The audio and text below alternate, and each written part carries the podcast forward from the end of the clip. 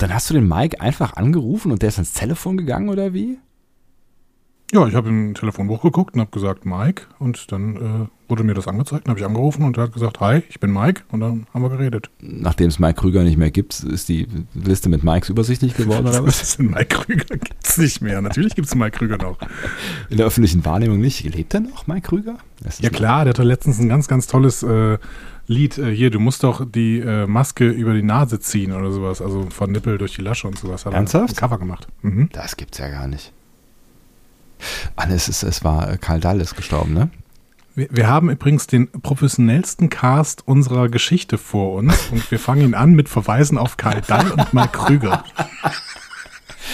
Okay, meine sehr verehrten Damen und Herren, um Spannung aufzubauen, hier in diesem Podcast, Discovery Panel heißt er, gleich, exklusiv, ein Interview, sehr exklusiv, hat sonst niemand, exklusiv, ein Interview mit dem Macher, dem Kopf, dem Hirn, dem Geist, dem Gefühl hinter Star Trek Lower Decks, Mike McMahon und Man. Es klingt, klingt, Man. Es klingt, es klingt, es klingt wie Rasenman. Mike McMahon. Und wenn ihr mit dabei sein wollt, dann müsst ihr nichts anderes tun, als darauf zu warten, dass irgendwer von uns endlich in dieses Intro startet. Und dann erklären wir übrigens, bevor ihr jetzt Angst bekommt, wer äh, diesen Podcast hören darf, soll, kann äh, äh, oder nicht sollte. Also wir gehen gleich mal alle Fälle durch, so von wegen, wer äh, Lower Decks gesehen hat und wer nicht und mit was für eine Einstellung ihr da rangeht, wenn ihr ja, Lower Decks gucken wollt. Das ist eine ganz, ganz hervorragende Idee. Ne? Das ist super, oder? Also nur damit ihr jetzt nicht abschaltet, ihr könnt gleich noch abschalten, wenn ihr dann abschalten wollt. Ähm, es ist jetzt ist noch alles safe, ist alles safe, alles gut. Ja? Entspannt euch. Ihr hört einen Discovery Panel Podcast. Discovery Panel. Discover Star Trek.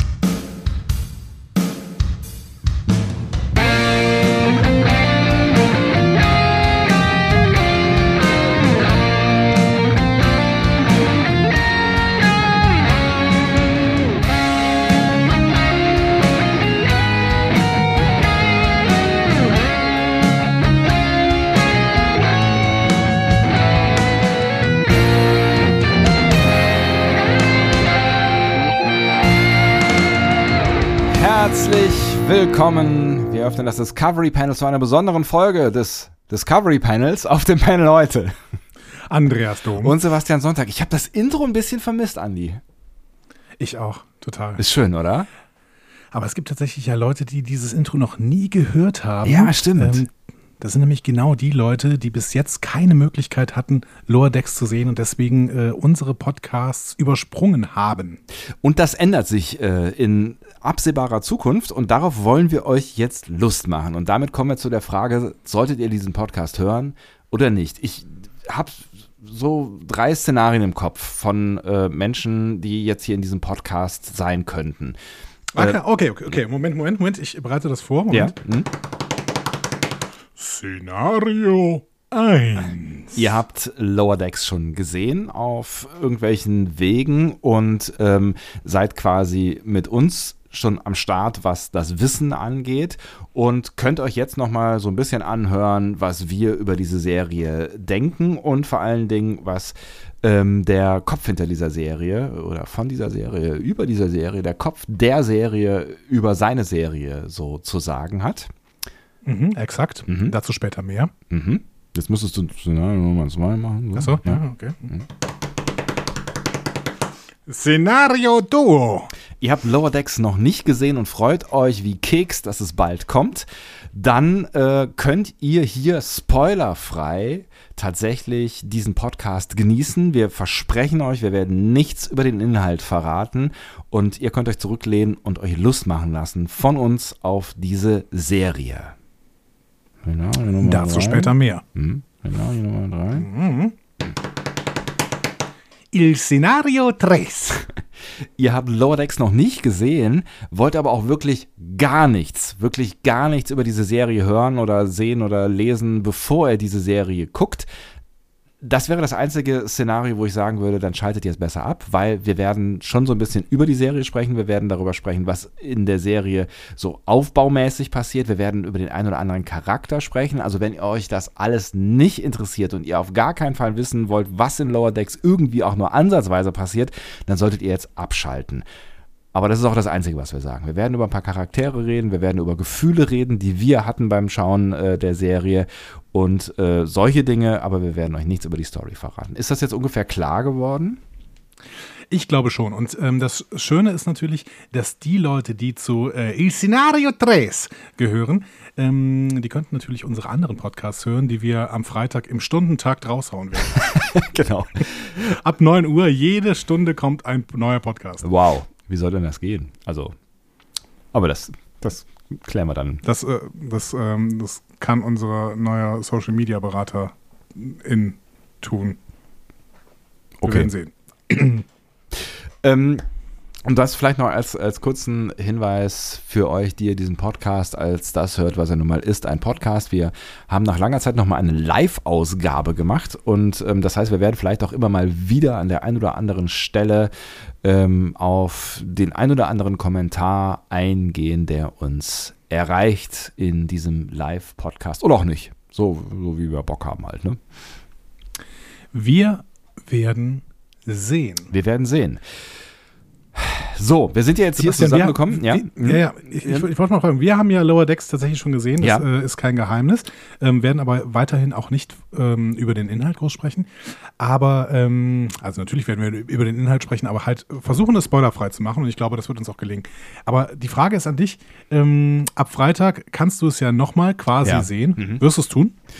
Ähm, ich glaube schon, weil ähm, äh, unsere Sehmöglichkeiten ja etwas begrenzt waren. Also zumindest bei mir waren sie begrenzt auf äh, mein Notebook und ähm, ich freue mich tatsächlich, die Serie jetzt auch mal in, in äh, Fernsehqualität, also auf, auf, auf, auf, auf, auf der Glotze gucken zu können, in groß und so.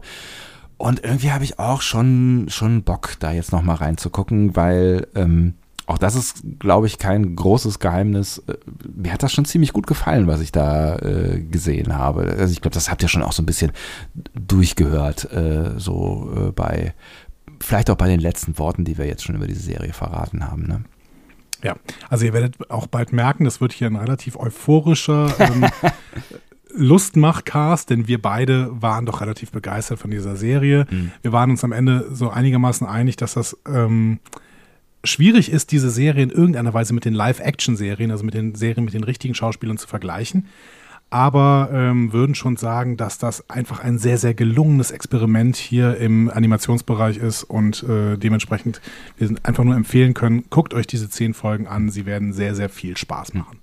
Und das ist tatsächlich auch einer der erstaunlichsten ähm, äh, Erkenntnisse, finde ich, die, die ich so nach dem Gucken von Lower Decks hatte, weil es, ähm, ja, ich, will nicht sagen, ich bin ohne Erwartungen rangegangen, aber du, gehst halt irgendwie mit anderen Erwartungen ran, wenn du jetzt an die, an die äh, dritte Staffel äh, Discovery oder die erste Staffel Discovery, erinnere dich da mal dran, an die, meine Herren. Mhm. da, Ja. äh, Deswegen haben wir diesen Podcast gestartet. Genau, ne? und wir waren nass geschwitzt quasi, ne? Oder, oder die erste Staffel Picard, das war, das war für mich, das war eine emotionale Achterbahnfahrt, so, ne? Und ähm, das war Lower Decks halt nicht im Vorfeld. So, das war irgendwie, ne, das, ich war neugierig, aber wusste auch nicht so genau, ob, ob ich da jetzt irgendwie mit ähm, ob ich da andocken kann, ja, um das nochmal zu Mhm, sagen, ja. dieses Wort, das ist lange nicht mehr. Sehr schön. Ja, ne?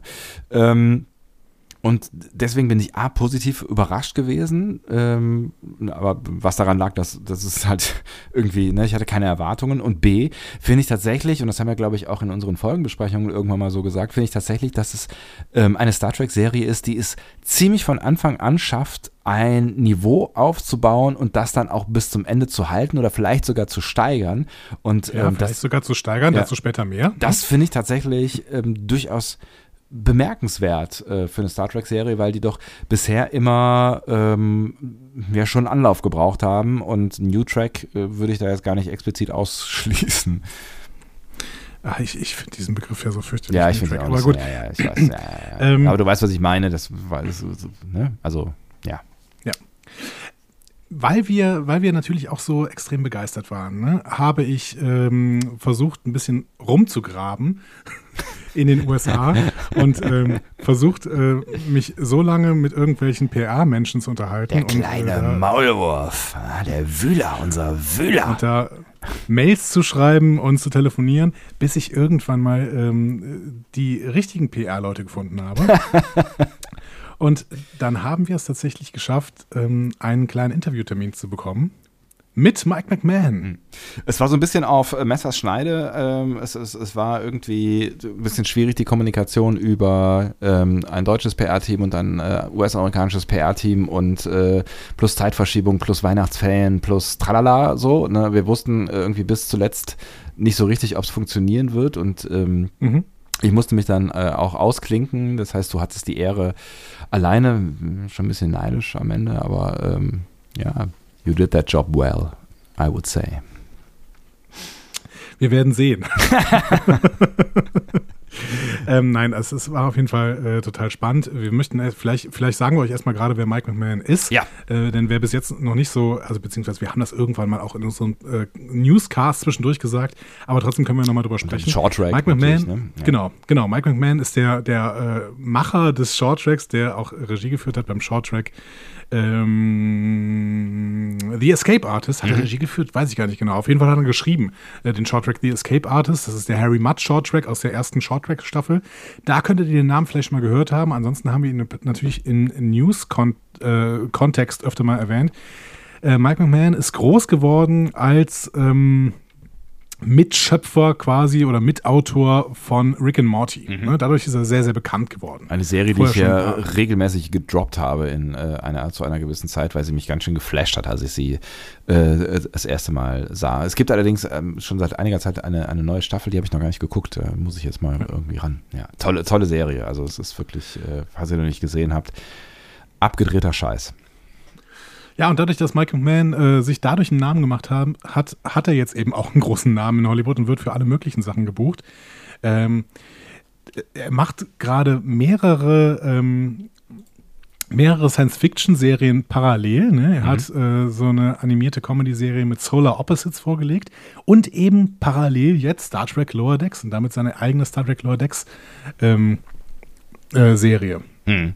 Und wir müssen ihn natürlich, äh, ich, ich habe ihn natürlich mal gefragt, wie das denn eigentlich für ihn ist, so eine Star Trek-Serie äh, zu machen. Außerdem ähm, kannten wir ja schon seinen Twitter-Account ähm, Star Trek TNG, Staffel 8, darüber hatten wir irgendwann mal gesprochen. Also ne? er ist, er ist äh, auch Star Trek-Fan, das sollte man vielleicht an der Stelle äh, bemerken. Ne? Warum sollte man sonst so einen so so ein Twitter-Account zum Beispiel machen? Ne? Genau. Und den haben wir schon die letzten Jahre immer mal wieder verfolgt, diesen Twitter-Account, ohne überhaupt zu wissen, wer denn dahinter steckte, ähm, weil das einfach sehr, sehr viel Spaß macht. Ne? Also es ist ein Twitter-Account, der schon Star Trek irgendwie ernst nimmt, aber gleichzeitig eben so ein bisschen Humor bringt in Ideen, die man in TNG Staffel 8 hätte umsetzen können. Hm. Ne? Natürlich wären es keine richtigen TNG-Folgen gewesen, aber es wären so Comedy-TNG-Folgen gewesen, die man sich da irgendwie vorstellen kann auf Basis dieses Twitter-Accounts.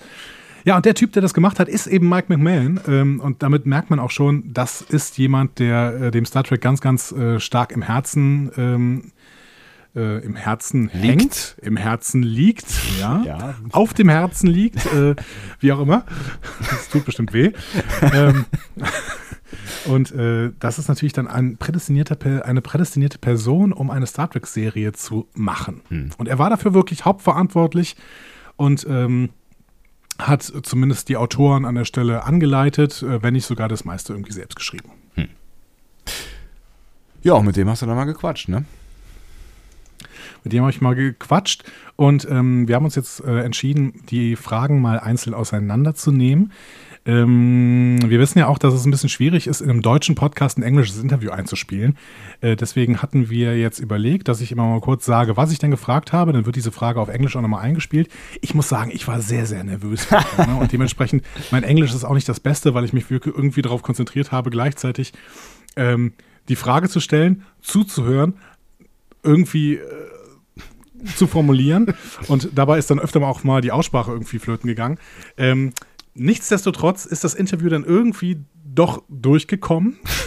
Und, es ist, ähm, ist, er übertreibt maßlos. Ich finde, es ist ein, ein, ein, interessantes, äh, ein interessantes Gespräch geworden. Auch ja, der, wir werden sehen. Dazu ja, später mehr. Dazu später aber, mehr, ja. aber ähm, Vielleicht will ich jetzt immer mal kurz sagen, was ich ihn da an der Stelle gefragt habe und dann spielen wir den entsprechenden Part ein und reden dann darüber, was er an dieser Stelle geantwortet hat. Mhm. Und das machen wir dann einzeln mit diesen Fragen hintereinander. Das heißt aber auch, dass das Interview natürlich sehr, sehr zerhackt wird jetzt in dem Podcast, den wir jetzt machen. Mhm. Deswegen Special Service für euch werden wir äh, nachher das Interview nochmal in voller Länge einfach in einem Einzelcast raushauen. Das heißt, da werdet ihr dann quasi nur unser Intro hören und dann geht's los mit dem Interview. Und äh, ja, es hört dann auf danach. Na, vielleicht sagen wir noch zwei Worte, wer weiß das schon. Maybe. Wir sagen doch so Ja, gerne zwei aber- Worte. Ja. Ja, mindestens zwei oder, oder drei, wie dazu später mehr, sagen wir auch total gerne. ja, auf jeden Fall. Aber das nur für den Hinterkopf. Genau. ah, die Leute können einfach bei uns andocken. ähm, Oho. On fire Ähm, heute, on fire hier. ich, ähm, Du weißt jetzt nur nicht, was ich, ich weiß jetzt, weiß jetzt nur nicht, was, was ich unterm Finger habe, ne? Weil Doch, äh, doch, doch, doch, das weiß ich. Ich muss, äh, denn äh, ich weiß ja noch genau, wie das Interview gelaufen ist Mhm. äh, und habe mir die Fragen auch nochmal aufgeschrieben, beziehungsweise habe mir natürlich vorher aufgeschrieben, sonst hätte ich überhaupt nicht formulieren können, das wäre ja fürchterlich.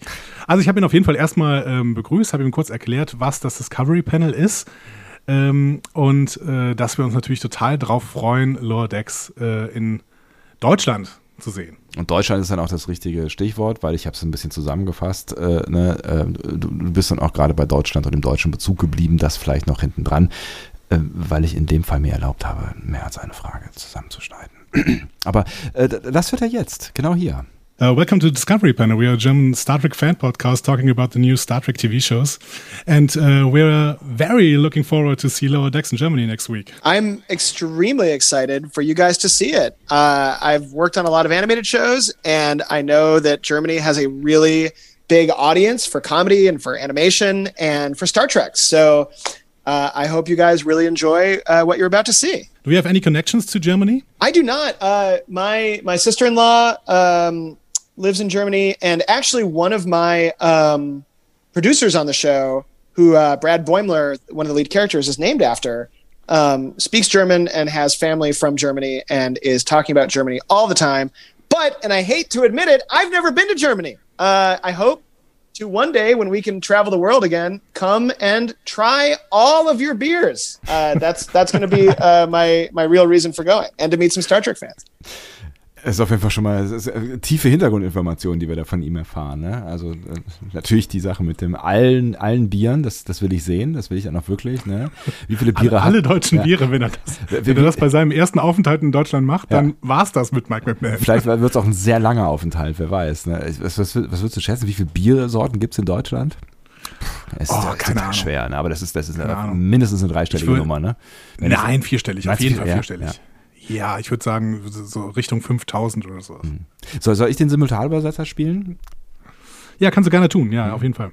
Also was, was wir von ihm gehört haben, ist, dass er sich wie Bolle freut, dass, äh, also für uns vor allen Dingen, dass wir jetzt endlich auch Lower Deck sehen können. Ich glaube, das ähm, hat er mit uns und äh, mit euch gemeinsam. Und ähm, du hast ihn dann nach Connections äh, gefragt, die er in Deutschland oder nach Deutschland hat. Und er sagte erst, dass er keine hat, aber dann hat er dann doch von Familie erzählt, die äh, in Deutschland ist. Und äh, zwar sein, jetzt musst du mir helfen, Schwieger, Sohn, Vater, was hat er gesagt? Nee. Sister, Sister-in-Law. Ah, Schwie ähm, was Schwiegertochter, was? Ne, Sister-in-law ist die Schwiegertochter. Ne? Schwiegerschwester gibt's nicht. Nee. Was?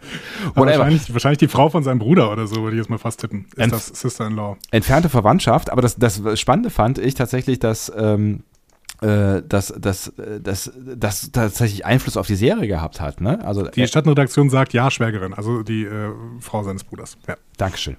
Ähm, dass das äh, Einfluss auf die Serie gehabt hat, weil äh, tatsächlich, äh, äh, ähm, ja, und jetzt droppen wir den ersten Charakter, falls, falls ihr die Serie noch nicht gesehen habt. Es gibt einen Menschen, der heißt Bäumler und ähm, der ist offensichtlich, hat auch deutsche Wurzeln. Ne? Ja, genau. Beziehungsweise nicht äh, der, der Charakter, Brad Bäumler, hat äh, deutsche Wurzeln, sondern äh, jemand aus seinem Produzententeam heißt so, beziehungsweise heißt so ähnlich zumindest. Und ähm, nachdem, nachdem ist Brad Bäumler benannt, genau. Ja. Können wir eigentlich mal gucken, wer, wer ist denn das dann? Äh, gut, finde ich jetzt nicht raus, wenn ich Bäumler, Bäumler angebe. Das ist auch richtig dumm von mir, ja. Okay. du kannst es ja mal versuchen. Ja.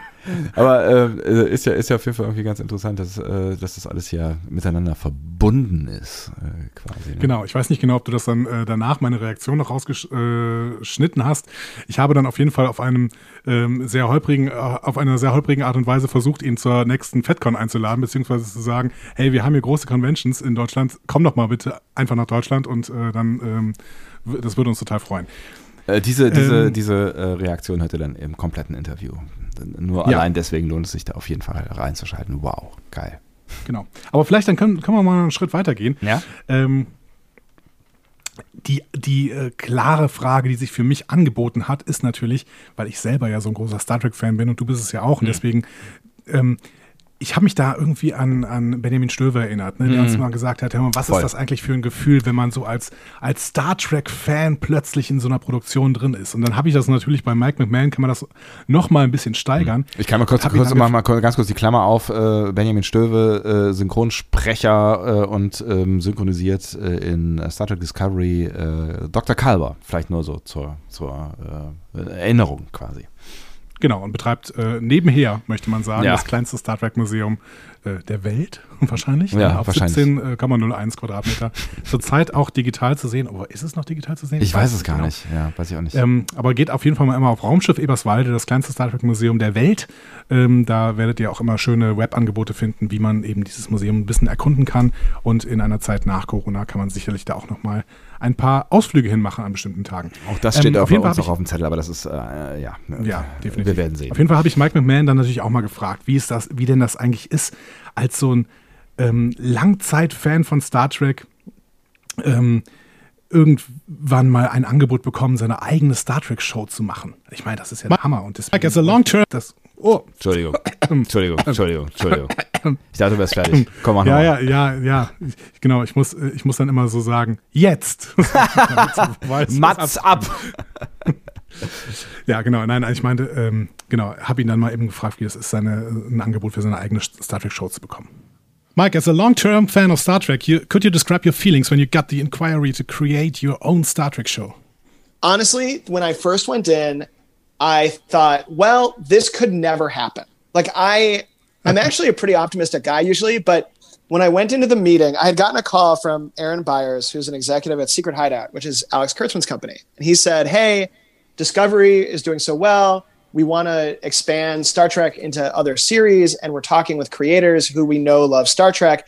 Would you come in and talk to us about what you imagine your version of Star Trek animated show would be?" And I was like, "Sure," because I love talking about Star Trek, but going in, I was like, they're not going to want to make the kind of Star Trek I want to make because I would want to do one that wasn't on the bridge and celebrates, you know, funny, you know, lower decks officers. And when I went in and pitched it to them, it wasn't even a pitch. You know, pitches are a formal thing, and you go in and you go in with preparation.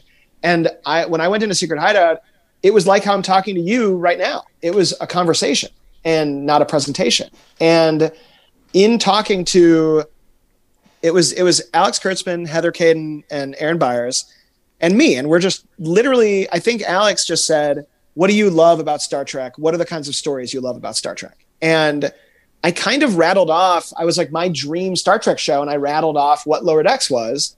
And in that meeting, which wasn't a pitch, he just turned to the others and said, I think we have another Star Trek show here.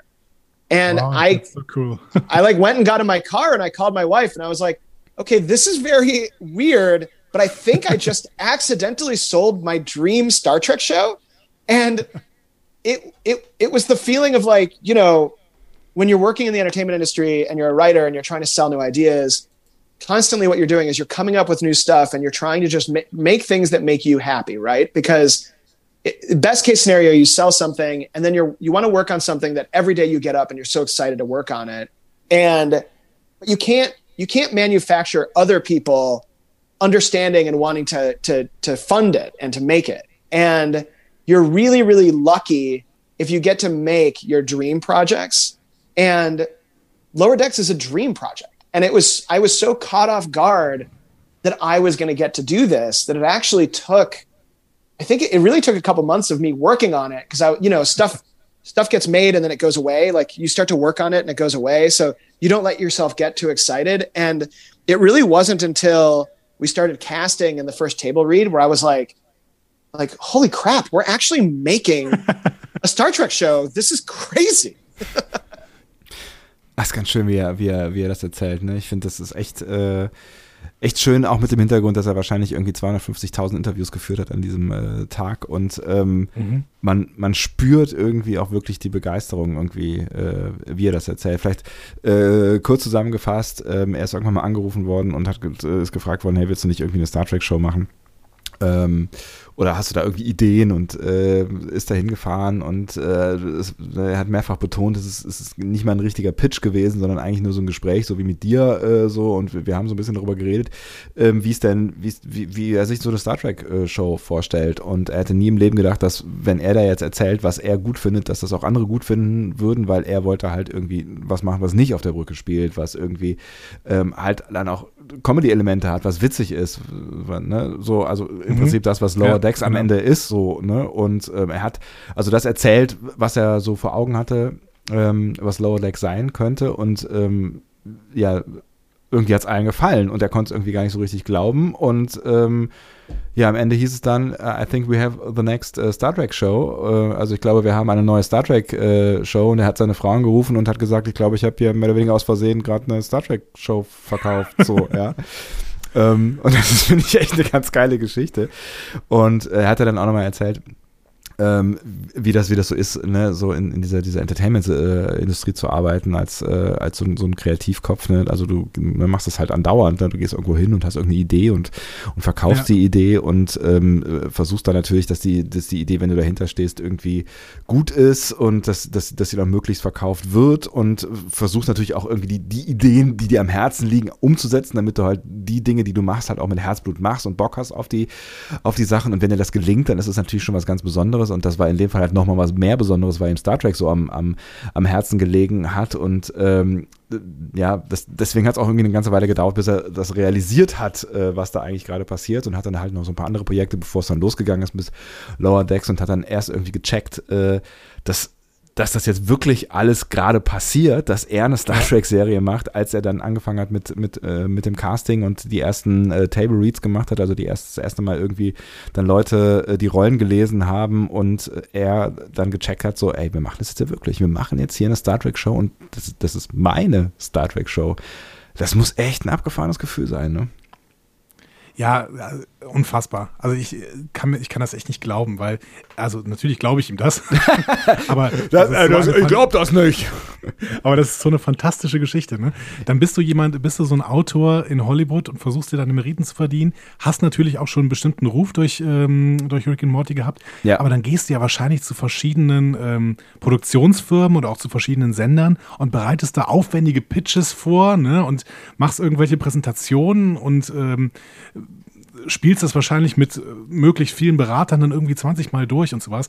So gehst du ja normalerweise dann wahrscheinlich ja, in klar. so, in so ein Gespräch. Bis an die ne? Zähne vorbereitet, also auf jeden Fall gar nichts schief geht, gerade wenn es halt irgendwie um, um so, ein, so, ein, so ein Herzensding geht. So, ne? Aber, genau, das kommt ja noch dazu. Ja. Dann ist das hier so ein Herzensding. Das heißt, das wäre wahrscheinlich, wenn er irgendwie zu einem Pitch eingeladen worden wäre, hätte der sich wahrscheinlich ein Jahr darauf vorbereitet so ungefähr. ja. ne? und, so, und, mit jedem mal gesprochen und Jonathan Frakes angerufen oder sowas. Ne? Also er hatte alles wahrscheinlich gemacht. Ne? Und, und keine Ahnung. Er hätte Memory Alpha auswendig gelernt. Irgendwas hätte er gemacht. Ne? Ja. Ne?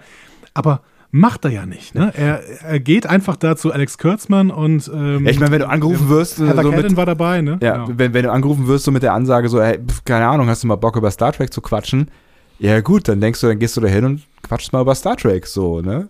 Also genau, weil vielleicht hat er noch irgendwie gedacht, ja, ähm, keine Ahnung, ähm, Alex Kurtzman hat jetzt gerade hier das Hauptfranchise und er will ja natürlich auch ein paar neue Serien entwickeln.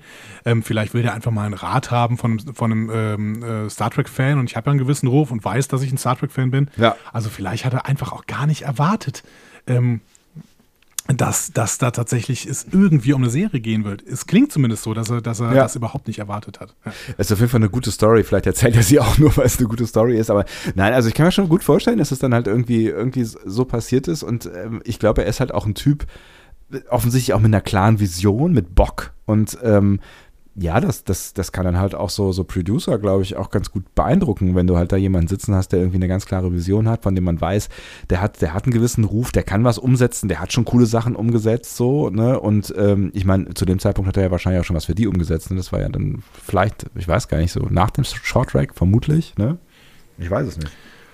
Das weiß ich auch nicht genau, Ja. aber äh, stell, stell du dir das mal vor. Du machst ja auch so äh, gerne mal äh, Ausflüge in, ins, in Storytelling ne, Mhm. und äh, bildest dich da so ein bisschen vor. Stell dir mal vor, du bekommst dann die, diesen Vorschlag, hör mal, mach doch mal hier äh, ne, ein Skript für eine neue Star Trek-Serie. Ja, Stell dir mega. das mal vor. Mega. Also das wäre echt mega. Ich würde da wahrscheinlich rausfliegen, ne? aber das, so klang das ja auch, als, äh, als wäre es so bei ihm gewesen. Ne? Als hätte er sich auch wirklich also zweimal kneifen müssen und überhaupt nicht verstanden, was da so passiert. Ja, geile Absolut. Ich Nummer. stelle mir ungefähr so, ich stelle mir das ungefähr so vor, äh, dass äh, Michael McMahon bei diesem Gespräch ungefähr so nervös war, wie ich gestern beim Gespräch. Ja, fair enough.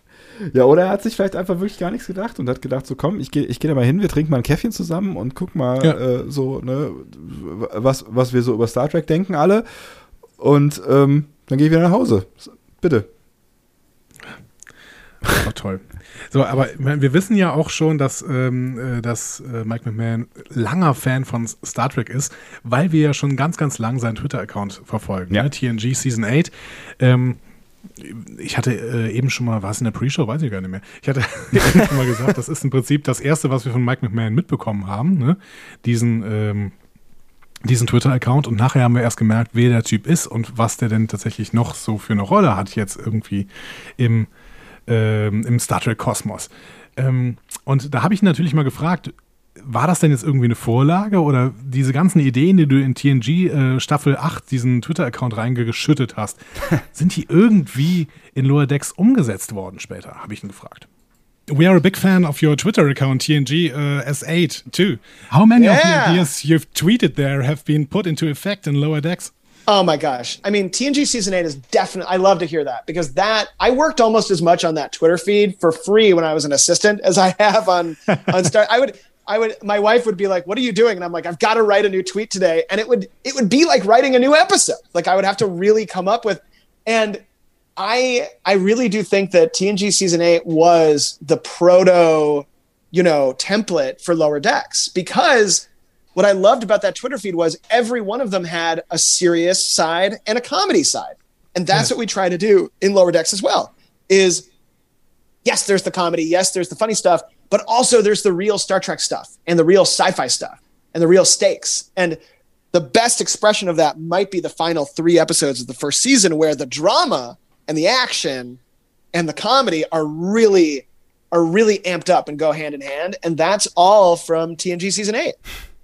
Und das finde ich schon ziemlich witzig, ne? Also, dass dann aus, aus so, einer, so einer Art Hobby dann am Ende äh, sowas entsteht, ne? Also er erzählt ja irgendwie, dass er, dass er, als er noch als Assistent gearbeitet hat, halt mit diesem Twitter-Account angefangen hat und da auch einfach richtig viel Arbeit reingesteckt hat und äh, seine Frau auch immer wieder gefragt hat, was machst du da eigentlich so? Und er sagt, ja, ich muss, ich muss einen neuen Tweet absetzen so und es, für ihn hat es sich so angefühlt, als müsste er äh, eine, eine neue Folge ähm, TNG schreiben, so, ne? weil, weil er sich ja dann halt auch immer irgendwie die, die Storyline äh, ausdenken äh, musste, so und ja, für ihn war total wichtig, dass es auf der einen Seite natürlich serious TNG-Content ist, aber es ist ja auch immer alles witzig, ne? Also es sind ja, hat er immer irgendwie witzige Zusammenhänge, so.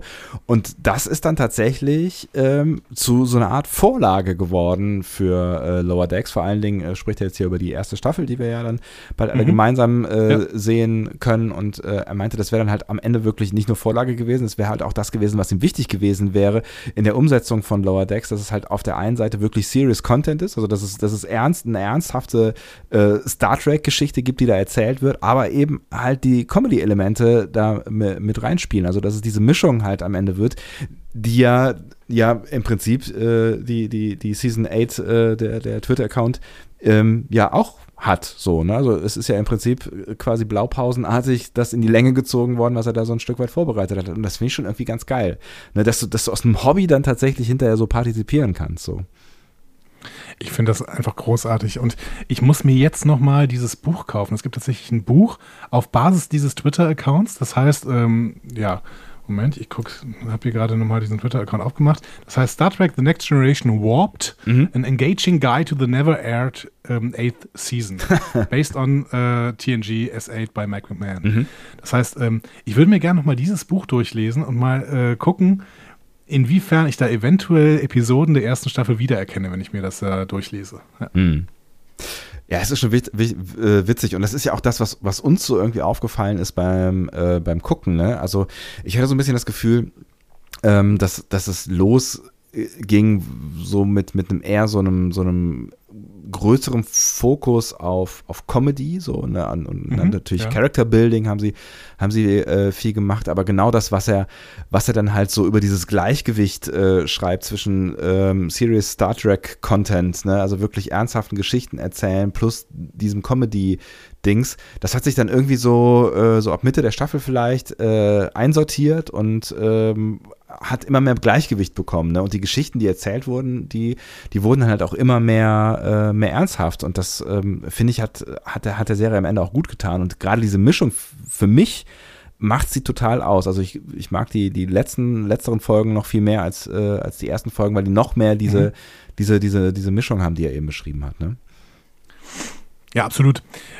Ich habe irgendwie das Gefühl, dass er genau das auch wollte. Ne? Also, mhm. dass er, wollte Character Building mit so ein paar leichteren Episoden, mit so ein paar mehr Comedy-artigen Episoden am Anfang machen und äh, später dann wirklich auch mit diesen Charakteren, die er dann durch die ersten Episoden aufgebaut hat, arbeiten. Und das ist ihm, ähm, wie ich finde, sehr, sehr gut gelungen. Ohne da jetzt, äh, wie gesagt, ins Detail zu gehen, denn äh, Details wären hier an der Stelle natürlich irgendwie ein Spoiler. genau. Ähm, aber äh, das machen wir an der Stelle nicht. Aber ähm, ich bin da ein bisschen inhaltlich mit ihm auch eingestiegen in der nächsten Frage. Ähm, glaube ich. Ich überlegen, was die nächste Frage war denn überhaupt. Also ich glaube, ich habe ihn ähm, dann auf Freundschaften angesprochen, kann das sein? Ja, das äh, kann gut sein. Gut. Dankeschön. Äh, ich finde es schön, dass du, äh, dass du mich nochmal an das Interview erinnerst. Ja, sehr gerne. Also, Dafür ähm, bin ich da. Genau, ich habe ihn darauf angesprochen. Ähm, in Lower Deck steht im Zentrum eine Freundschaft. Eine Freundschaft zwischen ähm, Mariner und Bäumler. Die werdet ihr kennenlernen, wenn ihr am Freitag dann anfängt zu schauen. Hm.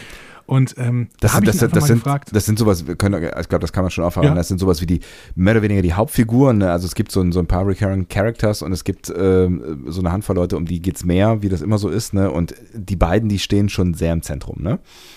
Genau. Mit noch zwei anderen, ähm, die er dann auch nochmal in seiner Antwort äh, anspricht. Ne? Das sind Rutherford und Tandy. Mhm. Auch bei denen geht es um Freundschaft irgendwie. Genau. genau, ja. Genau. Das sind alles vier auf jeden Fall ähm, die, die HauptprotagonistInnen, würde ich sagen. Mhm. Und eben alles vier ähm, irgendwelche Offiziere der Lower Decks, ne? der unteren Decks. Und ich habe ihn dann mal gefragt, ja, Star Trek ist ja immer schon eine, ähm, eine Serie, die auch Geschichten über Freundschaft beinhaltet haben hat ähm, und dementsprechend, was ist denn so seine Lieblingsfreundschaft von allen Star Trek-Freundschaften, die jemals gezeigt worden sind?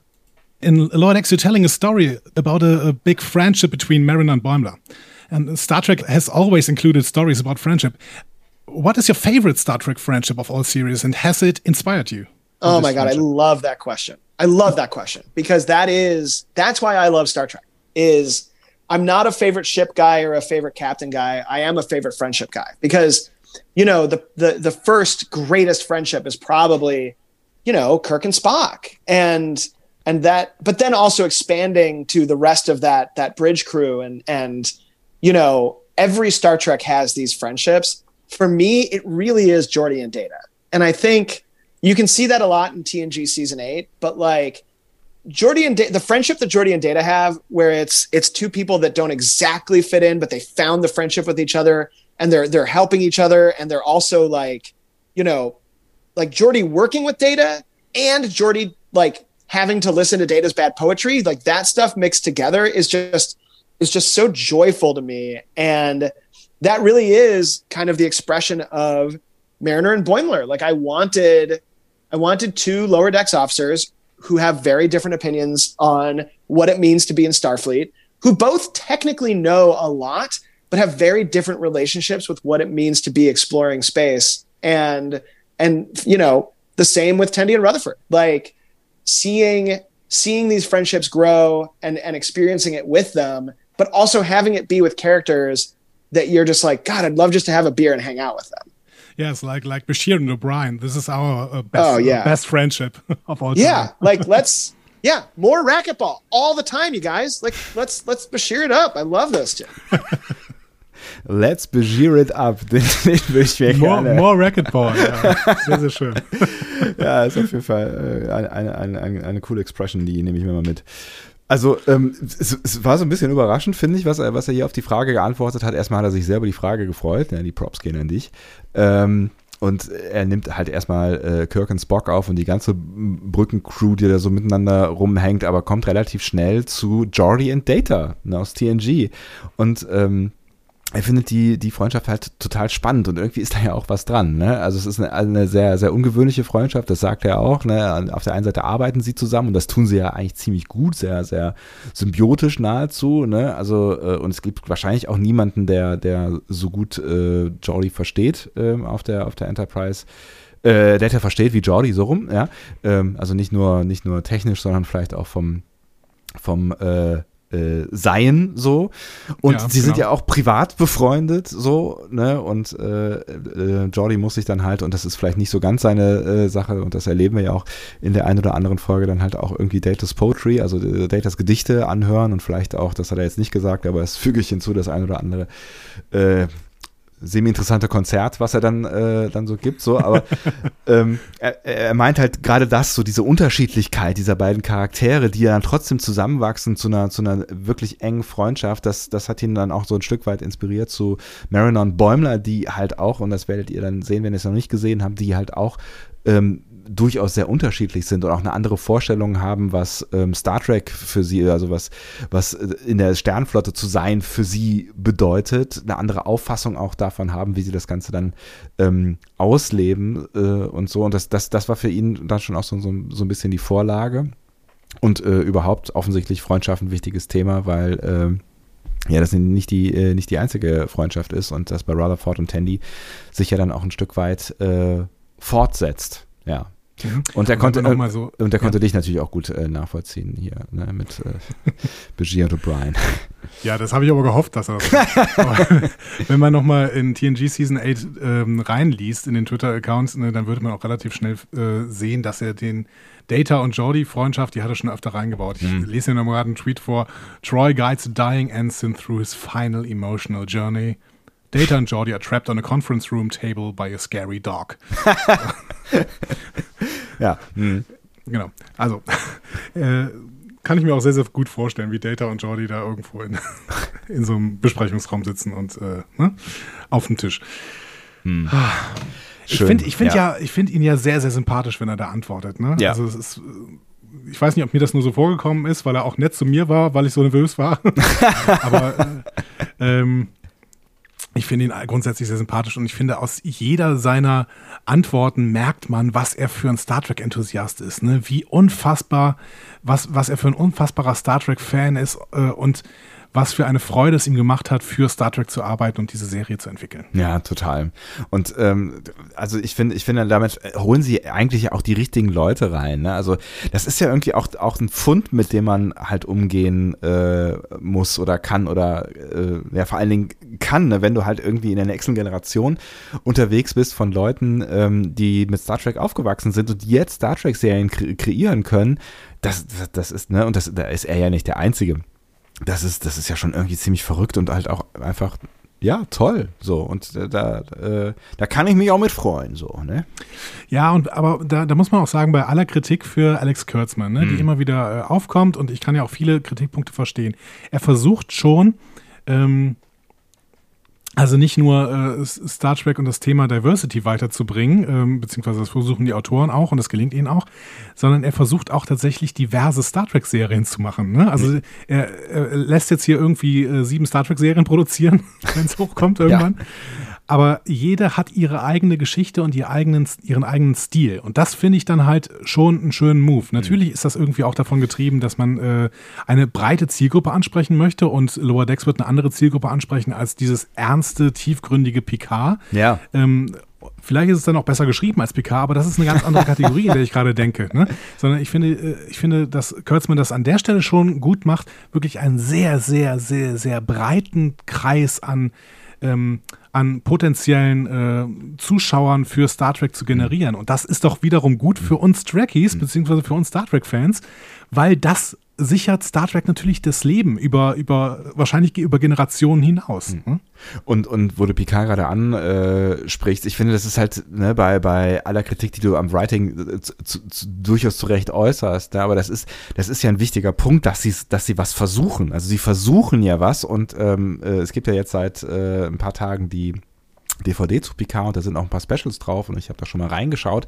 Und ähm, da erklärt unter anderem auch Michael Shaben, ne, einer der, der oder vielleicht auch der, der Headwriter ähm, von äh, Picard, ähm, dass es genau das halt das Wichtige war für alle Beteiligten, auch für Alex Kurtzman, der äh, auch da zu Wort kommt, dass man da halt was komplett anderes macht und dass man, wenn man da reinseppen sollte, vom ersten Moment direkt merkt, das ich, ist nicht Discovery. Ne? Das soll sich sofort anders anfühlen als Discovery und das soll was Eigenständiges ja. sein.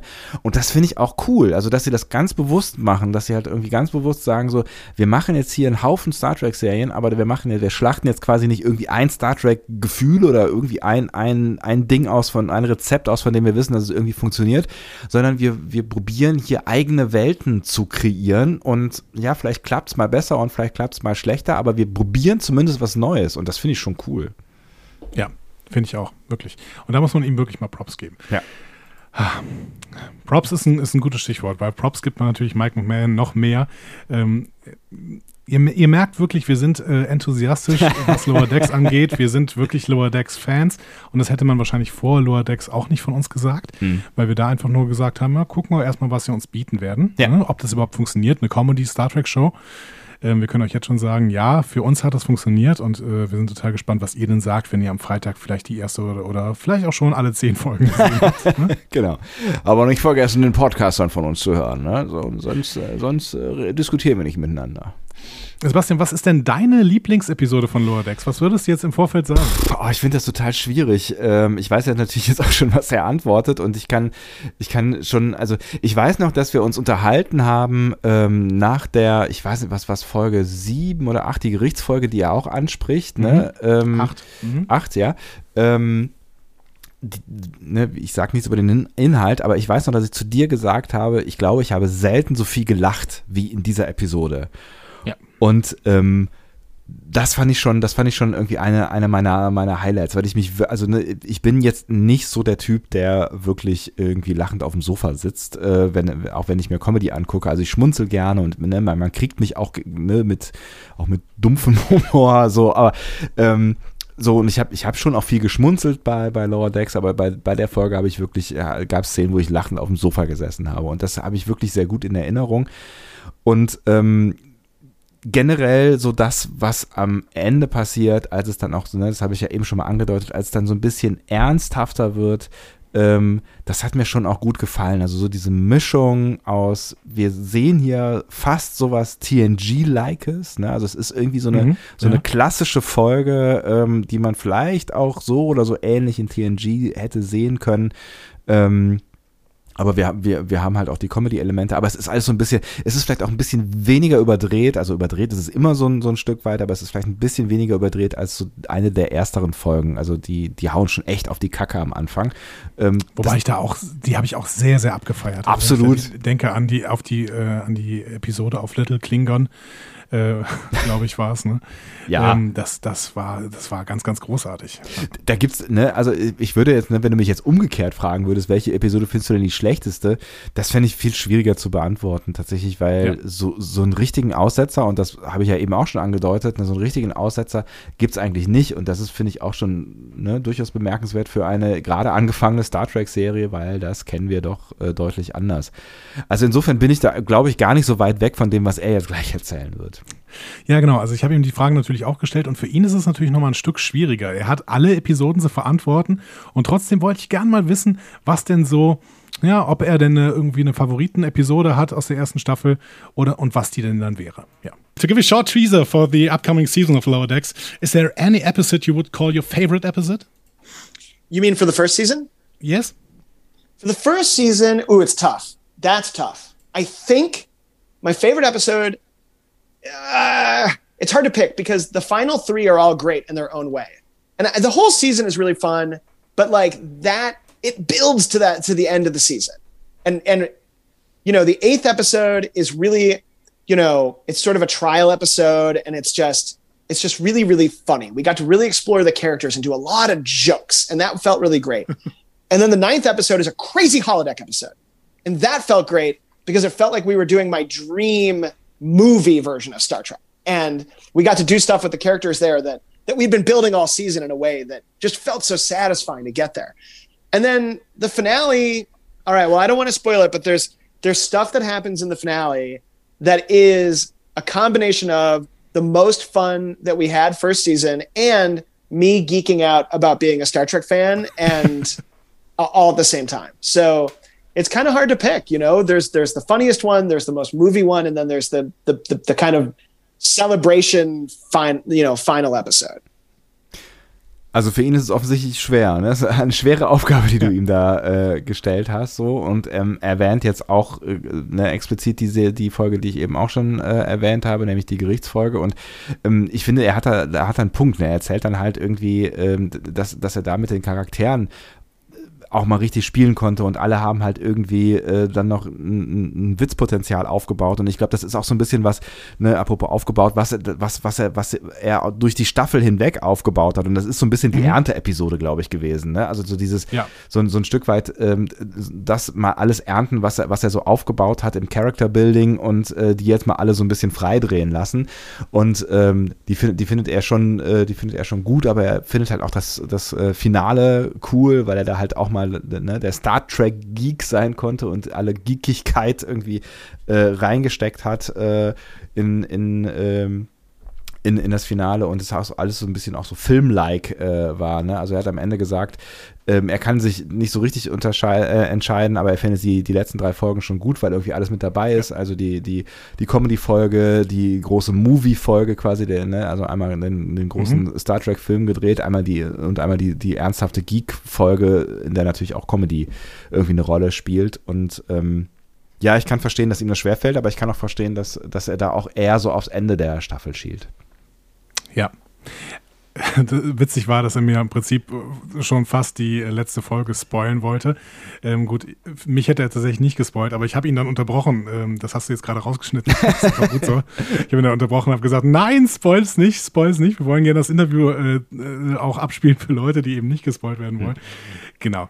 Und, ähm, und er hätte dir fast schon irgendwie darauf geantwortet, was, was in Staffel 2 so geht, ne? Also, ne, ja, das ist auch spannend. Ne? Dann, er, er fragt ja dann noch irgendwie so, hä, Staffel 1, meinst du Staffel 1 so? Hättest du mal Nein gesagt. So, nee, ich meine Staffel 2, was ist deine Lieblings, was geht denn da so? ja. ja, genau. Also ärgerlich, ärgerlich, dass ich da nicht äh, drauf angesprungen bin, aber wahrscheinlich hätten dann, da saßen ja noch ein paar Leute neben ihm äh, in, in, diesem Zoom-Call, den wir da gemacht haben. Wahrscheinlich hätten, wären die dann irgendwann reingesprungen. No! Don't! Don't do this! Das ist Germany, Alter! ja. Ja, aber ähm, war auf jeden Fall. Also ich glaube, ähm, er hat mit den letzten drei Folgen hat er sich, glaube ich, das, äh, die Meriten, beziehungsweise nein, er hat, er hat sich das abgeholt, was er sich vorher aufgebaut hat. Ne? Also er, er, hat sich hier auszahlen lassen quasi, ne? für das, für die Arbeit, die er vorher gemacht hat. Und damit will ich nicht sagen, dass die Episoden vorher schlecht waren, aber sie sind eben charakterbildend und äh, man muss charakterbildende Episoden machen, um am Ende dann eben mit diesen Charakteren arbeiten zu können. Und das hat er, glaube ich, gemacht. Und deswegen gefallen ihm natürlich auch äh, Folge 8, 9 und 10 irgendwie am besten. Das kann ich sehr, sehr gut verstehen. Ja, ich auch, durchaus. Ähm, ja, und äh, ich hatte ja gar nicht so viel Zeit. Das heißt, wir sind quasi schon bei der, bei der vorletzten Frage jetzt äh, angekommen, ne, die ich ihm gestellt habe. Ich, hätte die, ich, ich würde jetzt denken, es ist die vorvorletzte. Ne? Eins, zwei. Die vorvorletzte. Eins, zwei. Ah, nee, komm mal, ja, ja, die Verabschiedung habe ich auch noch rausgeschnitten. Eins, zwei, drei Takes hätte ich jetzt hier noch anzubieten. Okay, ich bin gespannt. Ähm, ich meine auf jeden Fall, dass ich ihn das nächste Mal gefragt habe.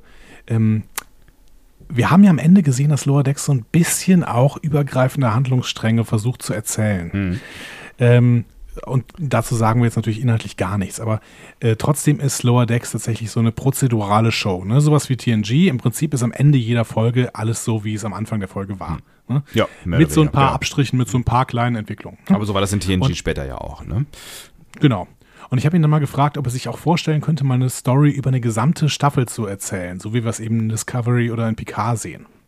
Lower Decks in, in season one is a chiefly procedural uh, show. Could you imagine telling a story over a whole season, like we see in the Discovery or Picard? Yeah, I think for me, what gets me excited is we do we do try to tell stories across the whole season, but they aren't they aren't the driving engine of each episode. Like to me, you know, the Star Trek I grew up with is is not like the like I loved going to the movies, but but what I really love to do is put on any one Star Trek and see stuff happening with my friends, spending time with my friends on the Starfleet ship. And and the standalone episodes getting to see like a distinct beginning, middle, and end, that feels very fun in Star Trek to me. But I also really like that because you guys are going to get to see all the episodes all in one block. You're going to get to have them bin, you know, they're all at once, which is like heaven. It's like a feast uh, for a TV watcher. I do. You will see that while we're writing these standalone episodes, there are themes and character stories we're tracking across the entire season. And so we do want to have our cake and eat it too. We want to have these season long stories, whether they're emotional or dramatic, that you're tracking and that you can pick up any one episode and be like, this is the episode I'm going to watch today. This is what I want to have on in the background. You're going to have a satisfying beginning, middle, and end. Like we want to have both. Hmm. Ja, das Beste aus zwei Welten. Ja, wer will das nicht, ne? Die Discovery-Macher wollten das Best vermutlich of both auch. worlds. Genau. Ja, oh, hör mal, guck mal einer an. Also er erklärt hier so ein bisschen, ähm, dass, dass, dass er das äh, schon durchaus spannend findet, ne? also mal, mal eine Geschichte irgendwie zu erzählen über eine Staffel hinweg, aber dass es das nicht war, was er ähm, mit, mit Lower Decks machen wollte, weil er da so ein bisschen auch an seine Sehgewohnheiten anknüpfen äh, wollte und da musste ich kurz an uns denken, Andi. Ne? Also er erzählt hier so ein bisschen so dieses Gefühl von, man guckt irgendwie mit Freunden zusammen eine äh, Folge Star Trek und ähm, ja, dann halt irgendwann die nächste oder vielleicht auch in der nächsten Woche, wenn sie dann als, als nächstes kommt, so wie wir das früher gemacht haben, immer mal wieder. Ne? Ja, genau. Oder Ne? gerade halt irgendeine andere. Oder gerade Also- halt irgendeine andere, genau, ne? Und wir haben ja auch mal ein bisschen random, also du, ich habe ja immer mal wieder bei dir reingesneakt, als du da an deiner äh, Doktorarbeit gesessen hast und dann irgendeine Folge geguckt hast und hab dann mal so mitgeguckt, ne? Und das war vor allen Dingen DS9 damals, wenn ich das richtig erinnere. Ja, das waren ja alle Serien, die ich da durchgeguckt Ja, ja, habe. stimmt, aber ja. ähm, tatsächlich, äh, ich glaube, in DS9 habe ich einfach ein bisschen mehr Zeit verbracht, ja. Und, und da, da ist natürlich irgendwie, das ist natürlich auch irgendwie ganz schön, ne? So dieses Gefühl von, ich, ne, ich treffe mich mit Freunden und wir gucken mal eine Folge Star Trek und wir können, wir können die halt gucken, so, ne? Ohne dass wir irgendwie vorher viel wissen und hinterher irgendwie ähm, äh, viel mit, mitnehmen müssen an irgendwie Story äh, Dingsbums. Aber das, was natürlich auch damals passiert ist und das, was auch in Lower Decks passiert, das erklärt er hier auch, ist halt, dass es natürlich handlungsübergreifende ähm, Dinge gibt, also vor allen Dingen Entwicklungen zwischen den Charakteren, die halt auch ähm, sich über die ganze Staffel so ein Stück weit ziehen, die aber jetzt nicht dafür sorgen, dass du irgendwie das Gefühl hast, äh, wenn du irgendwo dann mal in Folge 6 reinschaust, ohne Folge 5 oder 4 gesehen zu haben, dass du, dass du nicht mehr genau checkst, was da ist, weil es halt angelegt wird und ähm, du kommst halt rein und du kommst halt auch wieder irgendwie äh, sauber raus. Also das, das funktioniert auch und das ist ihm irgendwie ähm, das ist ihm sch- schon, schon wichtig gewesen. Ne? Und äh, das ist ja am Ende auch so ein bisschen was, was äh, ein Stück weit auch Discovery jetzt in der dritten Staffel ähm, versucht hat äh, zu machen. Wobei es bei Lower Decks noch deutlich, deutlicher ist. Ja, Discovery kann man im Prinzip nicht so richtig vergleichen, weil die schon ja versuchen, vor allen Dingen den Wert drauf zu legen, dass äh, innerhalb einer Staffel eben eine große Geschichte erzählt wird. Sie machen dann so ein bisschen prozeduralen Charakter rein, indem sie einfach so ein Planet of the Week nochmal reingebracht haben, aber Mhm. trotzdem ist diese horizontal gesch- erzählte Geschichte im Vordergrund. Das ist bei Lower Decks eben nicht der Fall und er möchte das auch so belassen, dass man einfach ähm, irgendwann einschalten kann und sagen kann, ah, da waren die vielleicht noch nicht so gut befreundet oder sowas. Ne? Sowas kann natürlich kommen, Ja. aber trotzdem kann man sie als Einzelepisode sehen und das ist ihm total wichtig. Ich glaube ja tatsächlich, dass ähm, wir haben eben schon mal darauf angesprochen, dass Alex Kurtzman eben plant, für jeden irgendwie mal eine Serie zu entwerfen. Ich glaube ja tatsächlich, dass ähm, äh, Strange New Worlds wieder eine solche so Serie sein wird. Mhm. Das könnte ich mir auch ganz gut vorstellen. Ich meine, weil der Ruf ja auch durchaus da ist aus dem Fandom, dann nochmal sowas ganz Klassisches zu machen, ähm, ja, wird sich das ja vielleicht auch ein, auch ein Stück weit anbieten.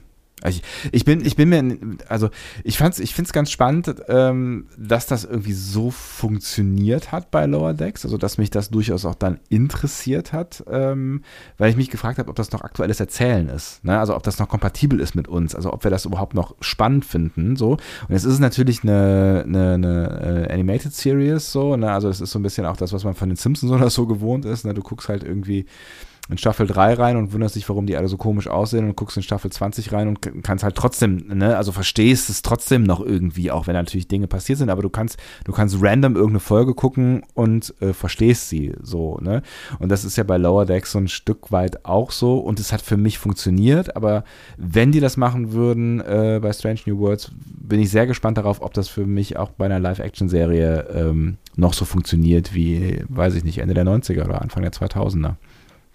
Wobei du ja auch äh, durchaus Serien siehst, die so sind, oder? Wenn ich mich ja richtig erinnere. Also ich meine, Suits ist ja ungefähr so, ne? Gotham äh, ist so aufgebaut, oder? Ja, wobei bei beidem schon auch ähm, ja, die haben, die haben, die haben schon quasi ihren Planet of the Week. Also ähm, mhm. Suits vielleicht noch ein bisschen mehr als Gotham. Ja, ich glaube, also Suits schon deutlich mehr als Gotham. Aber die haben schon auch beide viel Entwicklung, ähm, vor allen Dingen dann Suits auf einer anderen Ebene, also was so Charakterentwicklung und so weiter angeht und auch was das Schicksal, da geht es ja um eine Anwaltskanzlei, die äh, mal besser, mal schlechter da steht über äh, Staffeln hinweg.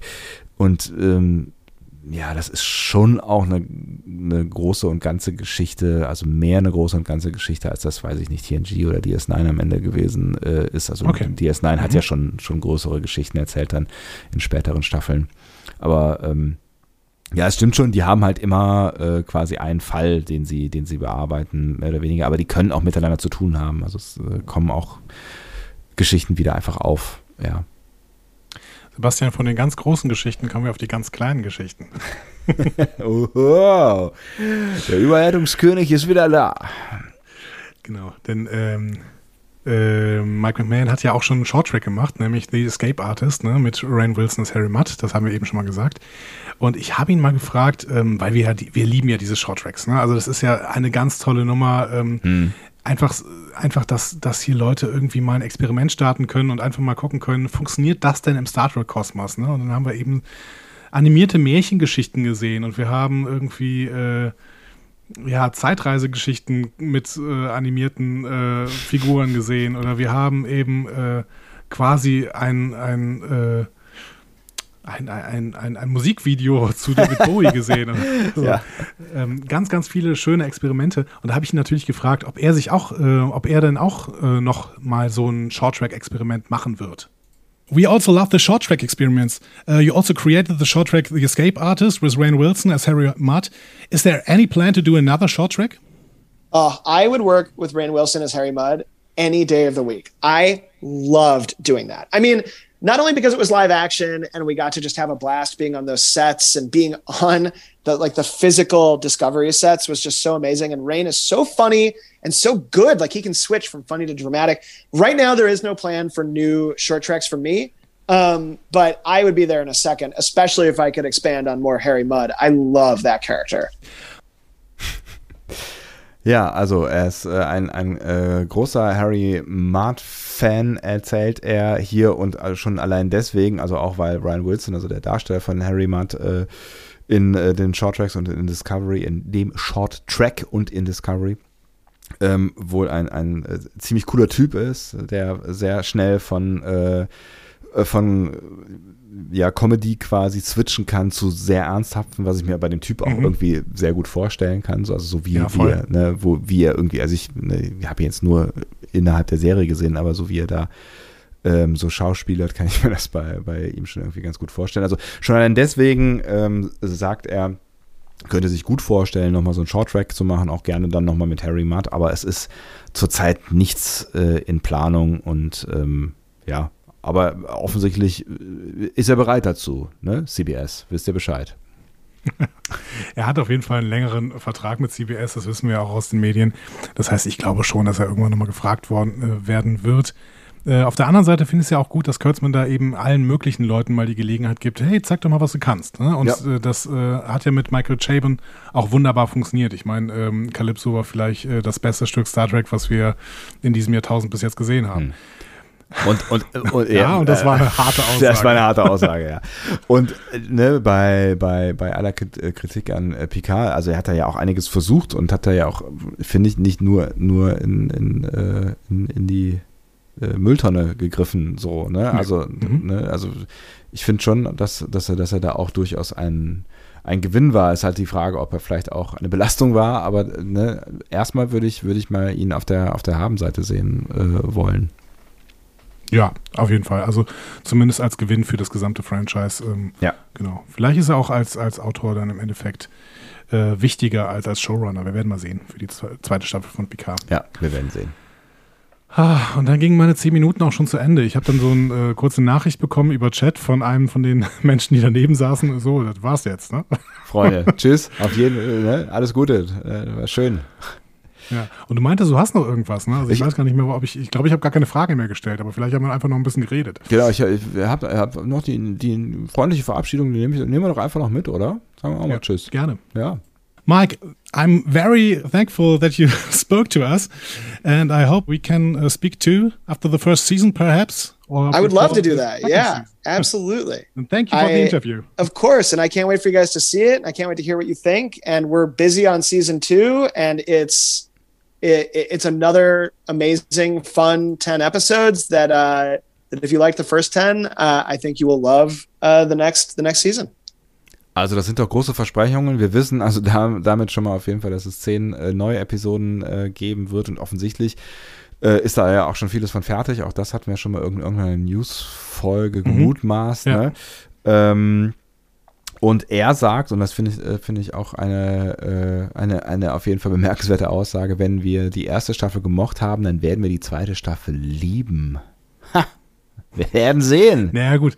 Na gut, ich meine, was soll er in, in einer Promophase jetzt auch anderes sagen? Ne? Also, wenn ihr die erste Staffel gemocht habt, die zweite ist richtig Dreck. Ja. Guckt ihr auf richtig, gar keinen ja. Fall an. So. Das ist das Schlimmste, was ich je gemacht habe. Boah, bin ich froh, wenn ich aus diesem Interview raus bin, mit diesem Scheiß nichts mehr zu tun habe. Naja, aber ähm, ich glaube ihm trotzdem. Also, ne? ja, er wirkte, ne, ich, ich, ne, ich habe es ja eben schon mal irgendwie gesagt, er wirkte tatsächlich dafür, dass er da wahrscheinlich einen echt ordentlichen Interviewmarathon äh, abgeliefert ab, hat. Er wirkte, finde ich, sehr authentisch und, und, und nahbar und äh, enthusiastisch und äh, ähm, ja wenig abgefuckt dafür, dass er wahrscheinlich einen harten Tag hat. So, aber vielleicht, vielleicht ist es auch so, dass wenn du irgendwie Bock hast auf das, was du da gerade tust und irgendwie zufrieden bist mit dem, was du gemacht hast, das dann vielleicht auch ganz geil ist, selbst wenn du halt irgendwie 50 Interviews am Stück führst oder so, dass du über das sprechen kannst, was dir Spaß gemacht hat und ähm, das irgendwie ganz cool ist, dass sich die ganze Welt dafür interessiert, äh, mhm. was, ja, was du da gemacht hast, so, ne? Ja. Also ich glaube, ich würde mich auch gerne, also auch wenn natürlich diese Promo richtig, richtig harte Arbeit ist, ne? Und der wahrscheinlich danach auch ins Bett fällt und erstmal irgendwie äh, 13 Stunden durchschläft oder sowas. Ich würde mich da auch den ganzen Tag hinsetzen und über das reden, was ich gerade aus meinem Herzen rausgeschnitten habe und präsentiert habe. Also wie toll ist das denn bitte, ne? Absolut, ähm, ja. Ja, ja und ich muss auch sagen, er, er, ist, er ist einfach un, ein unfassbar sympathischer Typ. Äh, ihr werdet das gehört haben zwischendurch, deswegen seid mir bitte auch gnädig hier in dem Feedback auf unseren Podcast. Ne? Ich war wirklich äh, relativ aufgeregt, weil das alles auch sehr, sehr plötzlich kam, dass dann die Zusage doch kam äh, für das Interview. Ne? Und ja. im Prinzip war ich schon ein bisschen traurig, weil irgendwie die Zeit schon vergangen war und dann kam plötzlich, okay, hast du jetzt Zeit? Und dann, ja, jetzt habe ich Zeit. Oh Gott. Ne? So. Und äh, war ja auch ähm, ohne, ohne Bild und dann auf fremder Sprache, das ist mir tatsächlich nicht so ganz leicht gefallen, da muss ich mal meine Defizite hier zugeben. Aber ähm, er hat mir dann nachher halt noch gesagt, okay, hör mal, äh, alles gut, ähm, so nervös klangst du gar nicht. Und außerdem hat man irgendwie äh, gemerkt, dass du genauso ein großer Star Trek-Fan bist wie ich. Und da habe ich schon gedacht, irgendwie, okay, danke, dass du mich so oh. abgeholt hast und jetzt, jetzt äh, bin, ich, bin ich wieder selig und äh, gehe grinsend aus diesem Interview raus. Vielen, vielen Dank auf jeden Fall. Also super netter Typ ähm, und ähm, ich freue mich jetzt einfach extrem für ihn, dass er diese Möglichkeit hatte und uns natürlich die Möglichkeit gibt, diesen, diese seine, äh, dieses seine Ergebnis aus seinem, äh, aus seinem Herzen quasi heraus uns zu zeigen. Ne? Und das äh, hat uns halt eben extrem gut gefallen. Und damit können wir euch im Prinzip nur ans Herz legen. Schaut da gerne mal rein, wenn es dann ab äh, nächsten Freitag, richtig? Also was weiß, ja, was weiß der genau. Geier, was nächster Freier, genau, sag mal ein Datum, das ist doch viel besser. 22. 22. Januar. 2021. Ja. So, ähm, das ist ja ein Podcast, was weiß ich, wann ihr diesen Podcast hört, ja. ähm, Genau, guckt es euch an und ähm, hört euch auch gerne unsere Podcasts an. Die gibt es nämlich alle schon zu jeder Folge einen ähm, mehr oder weniger ausführlichen Podcast, so wie ihr das von uns äh, kennen und lieben gelernt habt. Und ähm, wir würden uns total freuen, wenn wir da vielleicht auch noch ein bisschen äh, über drüber in, in eine Diskussion geraten äh, könnten, weil es ist für uns ja tatsächlich schon ein bisschen ein bisschen her, dass wir es äh, gesehen haben. Und äh, ne, wie gesagt, ich würde auf jeden Fall nochmal reinschauen und vielleicht machen wir ja auch nochmal irgendwie so einen kleinen Feedback-Cast, äh, um den Sack dann hinterher irgendwann dann zuzumachen in äh, ein paar Wochen, wenn ihr das dann alle mal genau. geschaut habt, so, ne? Genau. Also äh, ihr habt jetzt natürlich noch verschiedene Möglichkeiten, wie ihr das macht. Ne? Ihr könnt natürlich jetzt äh, immer eine Folge äh, gucken und dann unseren Podcast dazu hören. Ähm, dann werdet ihr vielleicht zwei, drei Wochen brauchen, um Lower Decks durchzugucken, weil ja. unsere Podcasts natürlich wieder die gewohnte Länge haben. Und ähm, ich hatte so ein bisschen den Anspruch, möglichst viele von den Referenzen, die Mike McMahon in diese, Pod, in diese Serien, nicht in den Podcast, sondern in die Serie reingepackt hat, äh, zu erkennen und die auch irgendwie zu erläutern und im Kontext von Star Trek äh, zu erklären. Äh, dementsprechend sind unsere Podcasts teilweise ein bisschen ausgeartet. Aber das kennt ihr ja von uns. Ähm, natürlich könnt ihr dann trotzdem mal reinhören. Ihr habt natürlich aber auch die Möglichkeit, einfach durchzubingen äh, Lower Decks. Ihr könnt auch uns mal durchbingen, das ist wäre ja auch ja, vielleicht nee, eine neue Erfahrung. Naja. Es gibt irgendwelche äh, ähm, psychischen Störungen, ja. für die ich keine Verantwortung übernehmen möchte. Aber ähm, ich werde auf jeden Fall mal Lower Decks durchbingen, möglichst viele Folgen da irgendwie mir am letzten, nächsten Wochenende anschauen. Und ähm, mal gucken, wie Lower Decks dann wirkt tatsächlich. Also weil bis äh, im, im, im letzten, äh, also als wir das gesehen haben, haben wir ja tatsächlich das mit relativ großem Abstand immer gesehen. Ja, ne? Also mindestens ja, genau. eine Woche, teilweise sogar ein paar Tage mehr, genau. Ja. ja. Ich werde es auch machen und äh, freue mich auf jeden Fall schon darauf, das dann auch mal in, in groß äh, zu sehen und so. Und ähm, ich glaube, wir haben es euch ausreichend ans Herz gelegt und damit haben wir vielleicht auch wieder ein Stück weit äh, unseren Ruf gerettet, der offensichtlich ja ein wenig gelitten hat nach der letzten Besprechung unserer letzten Folge Discovery. Ihr seid hier im Wohlfühl-Podcast. So, dass es, dass es nochmal klar ist. Ja, darüber sprechen wir dann beim nächsten Mal wieder. Ne? genau. Auf den Rückblick auf die, auf die äh, Staffel Discovery, Rückblick auch auf unsere letzte Folge Discovery und Rückblick auf das Feedback, was wir zu dieser letzten Folge Discovery bekommen haben. Und den Rückblick auf den Rückblick des Rückblicks. Ja, ist auch egal. Es wird, es wird darüber zu sprechen sein, denn äh, man, muss, man muss ja quasi an dieser Stelle äh, mehr als 24 Mal sagen, äh, dazu später mehr. Das machen wir jetzt natürlich nicht. Aber stellt euch einfach gerade vor, wie ich 24 Mal dazu später mehr sage.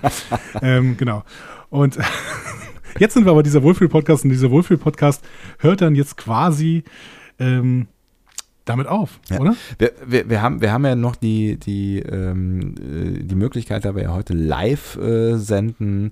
Vielleicht eine, eine Abschlussfrage. Habt ihr noch irgendeine eine Abschlussfrage, die wir, die wir noch beantworten können, rund um, um Lower Decks, um äh, irgendwas, was euch interessiert oder noch einen Kommentar, den ihr den Leuten mitgeben wollt, die es noch nicht gesehen haben oder die ihr, die es noch nicht gesehen habt? Wollt ihr noch dringend was wissen, was wir euch noch, äh, euch noch mitgeben können oder sollten. Also quasi One Last Question. Na, jemand? Traut sich jemand? One, Hebt jemand? One Last Question. Hebt jemand die Hand oder erhebt sich jemand und steht auf und sagt. Tau Tau sagt, wir sollen noch ein bisschen Werbung machen. Das Raumschiff Eberswalde Museum ist noch digital, mindestens bis September. Und ab morgen gibt es ein tolles Programm. Also ab morgen, das ist auch wieder eine Podcast-Frage. Ne? Ja. Ab dem 17.01.1701 ja, gibt es ein tolles Programm im Raumschiff Eberswalde Museum äh, und ich glaube auf YouTube.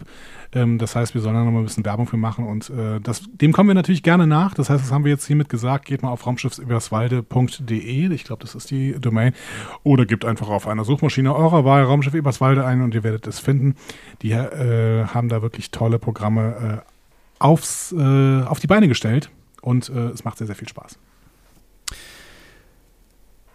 Dieses Vigeni äh, sagt noch, vielleicht fällt euch ein, welche Star Trek-Episoden man gesehen haben sollte, wenn man Lower Decks guckt. Das ist eine ganz gute Frage. Es gibt ja schon Anspielungen. Boah, jetzt muss ich aber nochmal gut nachdenken. Also ihr könnt auf jeden Fall nochmal alle Filme durchschauen, weil Filme oh ja. oh gibt, ja. Es, gibt es ohne Ende. Oh ja. Das stimmt. Das, ähm, das ist auch mal eine, eine super Gelegenheit, äh, nochmal die Filme durchzugucken. Ja. Und unsere Schattenredaktion hilft uns jetzt gerade mal ein bisschen. Inila sagt Samaritan Snare, das Herz eines Captains. Das ist natürlich auch eine Folge, die man sehr, sehr gut anschauen kann. Tao Tao sagt alle. Ja, im Prinzip sind es alle. Ne? Also im Prinzip, äh, Michael Mann hat hier wirklich äh, versucht, alles zu verarbeiten, was es gibt. Ähm, Und es ist, es ist wirklich auch ein Anspielungsfeuerwerk und ähm, es, es hat tatsächlich auch funktioniert, dass ich Anspielungen verstanden habe und Andi hat da nochmal ungefähr 180.000 andere rausgeholt. Äh, also das liefern wir euch dann natürlich auch äh, im Podcast nach und ähm, das macht auch schon Spaß. Ne? Also diese ganzen Anspielungen irgendwie mitzunehmen, entweder man entdeckt sie sofort oder man, äh, man sinniert dann hinterher noch so ein bisschen drüber. Das ist schon, das ist schon auch was, was die Serie äh, ausmacht. Aber ja, ich finde, ich finde Star Trek Filme gucken ist auf jeden Fall Star Trek 1. Deus Figeni sagt Star Trek 6. Ja, geht alles, ne? Ne, 4, Entschuldigung. Ich kann römische Zeichen nicht. Äh, Zahlen nicht. Ja. Also ich glaube, wenn man Star Trek 1 sich nochmal anschaut, dazu haben wir ja auch den Podcast gemacht, den könnt ihr dann auch sofort nochmal hören. Ähm, genau, dann, perfekt. Äh, gibt es auf jeden Fall ein, zwei Momente, bei denen man bei Lower Decks herzlich lachen muss. Ja. So. Die gibt es aber sowieso. Deswegen ähm, schaut, was ihr wollt. Ihr werdet wahrscheinlich auf fast jede Episode irgendwie eine Anspielung finden. Ähm, Punkt. Punkt. Punkt. Schön war's. Äh, She-Was. She- She- She-Was. Was. Was. Jetzt machen wir wieder na, irgendwelche welche, äh, äh, Dialekte nach, das sollen wir doch nicht, Andi. Ähm, Nein, ich, genau. ich, ich würde vorschlagen, wir entlassen euch damit in ähm, den Watch von Lower Decks oder den Rewatch von Lower Decks. Habt viel Spaß dabei und wir hören uns wieder zu unserer nächsten Folge und was und wann das sein wird, das ähm, werdet ihr erfahren, wenn es soweit ist. Verfolgt die sozialen Kanäle, ähm, die vielleicht jetzt nochmal kurz aufgeführt werden. Was hältst du davon? Oh, das, äh, das können wir gerne tun. Und dann äh, habt ihr auch nochmal quasi den Hinweis, ähm, was ihr so. Ich werde langsamer, weil ich gerade sehe, dass mein Soundboard eine endliche Anzahl von äh, Dingen nur aufzeigt und Sodass jetzt die Ansage unserer Social Media Kanäle leider rausgefallen ist. Deswegen kann ich das aber auch gerne händisch unternehmen. Äh, lieber Sebastian, soll ich das machen? Ich komme, ich versuche den Satz noch kurz zu beenden, den ich da äh, gerade aufgrund von Schockstarre nicht mehr beenden konnte. Ähm, ich fände es auch ganz schön, wenn wir, und das wird Andi jetzt nochmal auch äh, nochmal ganz klar dezidiert äh, ausführen, wo ihr das könnt, wenn wir ins Gespräch kommen würden oder Lower Decks. Ähm, und ihr könnt gerne dann vielleicht auch mal eine kleine kurze Sprachnachricht schicken, wie ihr das jetzt auch schon gemacht habt zur Discovery, ähm, zur dritten Staffel. Also erzählt uns mal, was habt ihr von Lower Decks gehalten? So, weiß ich nicht. Ein paar Sätze, ein paar Gedanken. Was hat euch gut gefallen? Was hat euch weniger gut gefallen? Ähm, schickt es einfach mal rüber und wir sammeln das mal ein und ähm, sprechen in ein paar Wochen nochmal drüber, wenn ihr es dann auch wirklich alle geschaut habt. Und jetzt kann ich? Jetzt kannst du, bitte.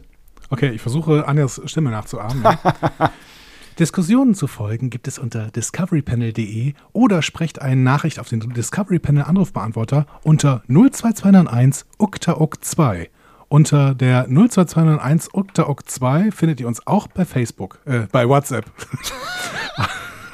Außerdem findet ihr uns unter Discovery Panel bei, nee, Panel Discovery bei Twitter, Discovery Panel bei Instagram oder Discovery Podcast bei Facebook. Wir freuen uns über eure Nachrichten und eure Kommentare. Das tun wir.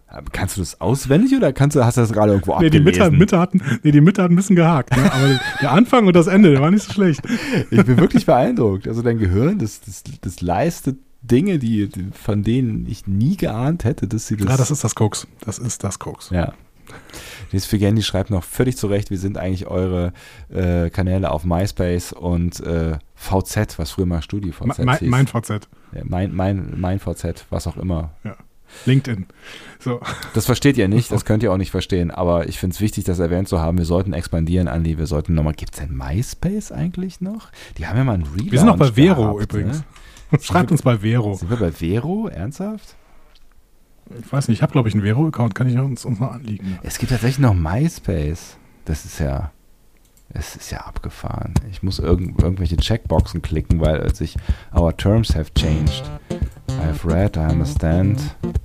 Aber es ist tatsächlich. Egal. Das sind Dinge, die klären wir ein anderes Mal. Ähm, habt einen schönen Morgen, Tag, Abend, Nacht, was auch immer ihr tut. Macht's mit uns im Ohr. Alles Gute. Tschüss. Tschüss.